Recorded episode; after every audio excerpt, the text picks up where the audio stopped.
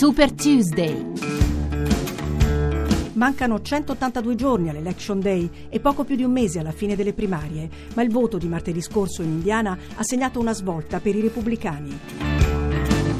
Un saluto da Laura Pepe. La vittoria di Donald Trump e il conseguente ritiro di Ted Cruz e John Kasich hanno reso il miliardario newyorkese il candidato in pectore del Grand Party. Lo scenario che sembrava inimmaginabile è dunque diventato reale. L'impresentabile Trump, politicamente scorretto, populista, isolazionista, che all'inizio nessuno prendeva sul serio, entrerà nella storia come il primo candidato repubblicano senza alcuna esperienza politica dai tempi di Eisenhower, che però era il generale che aveva sconfitto il nazismo, mentre Trump è un ex conduttore di reality show che ha saputo intercettare soprattutto il malcontento e la rabbia degli americani bianchi meno istruiti e più colpiti dalla crisi economica.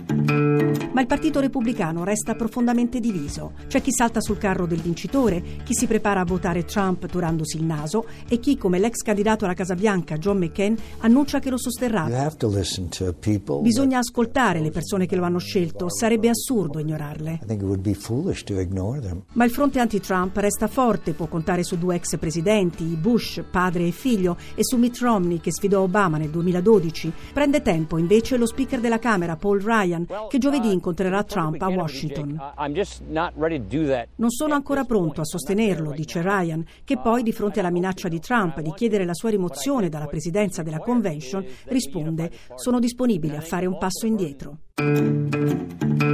E all'interno di un partito repubblicano ormai allo sbando c'è ancora chi sostiene l'idea avventurosa, per non dire suicida, di un terzo uomo, un candidato indipendente e conservatore. Di fatto una sorta di kamikaze che consegnerebbe la vittoria ai democratici, senza contare che paradossalmente l'unico vero candidato da terzo partito, quello con il profilo perfetto, ricco e famoso, è proprio Trump.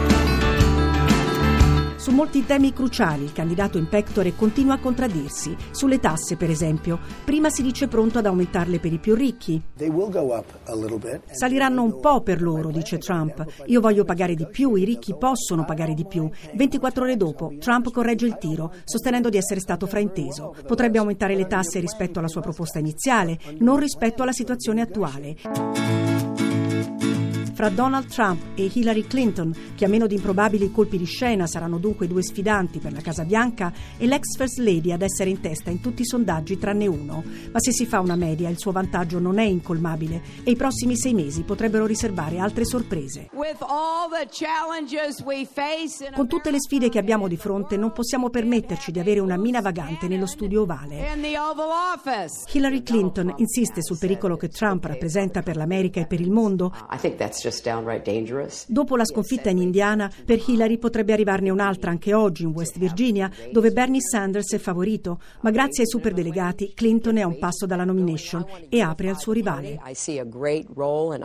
Parla di un ruolo importante per lui e i suoi sostenitori alle elezioni di novembre per sconfiggere Trump.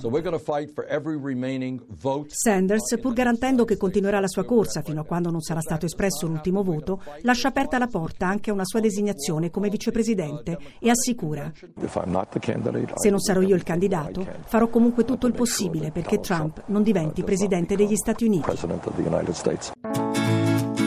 Seguiteci anche su Twitter, chiocciola Radio 1 Rai. Il podcast è disponibile sul sito radio1.rai.it. A martedì prossimo!